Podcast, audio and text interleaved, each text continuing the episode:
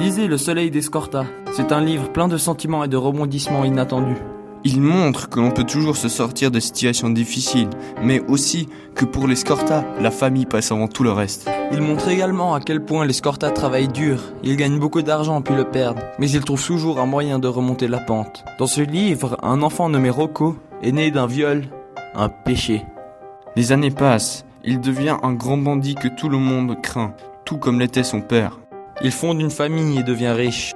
Cependant, il pensait que les Scorta étaient faits pour suer et donna donc tout son argent à l'église, laissant sa famille dans la misère et la pauvreté. Ainsi ce livre vous attirera en vous montrant l'acharnement des Scorta. Tout au long du livre, on découvre avec impatience qu'au fil du temps, chacun des enfants de Rocco fait sa vie, avec l'envie de se sortir de la misère dans laquelle leur père les a fourrés. Avec une volonté de faire, ils travaillent sans relâche pour avoir une vie meilleure. Mais cela sera-t-il suffisant? Ou bien finiront-ils dans la pauvreté à jamais?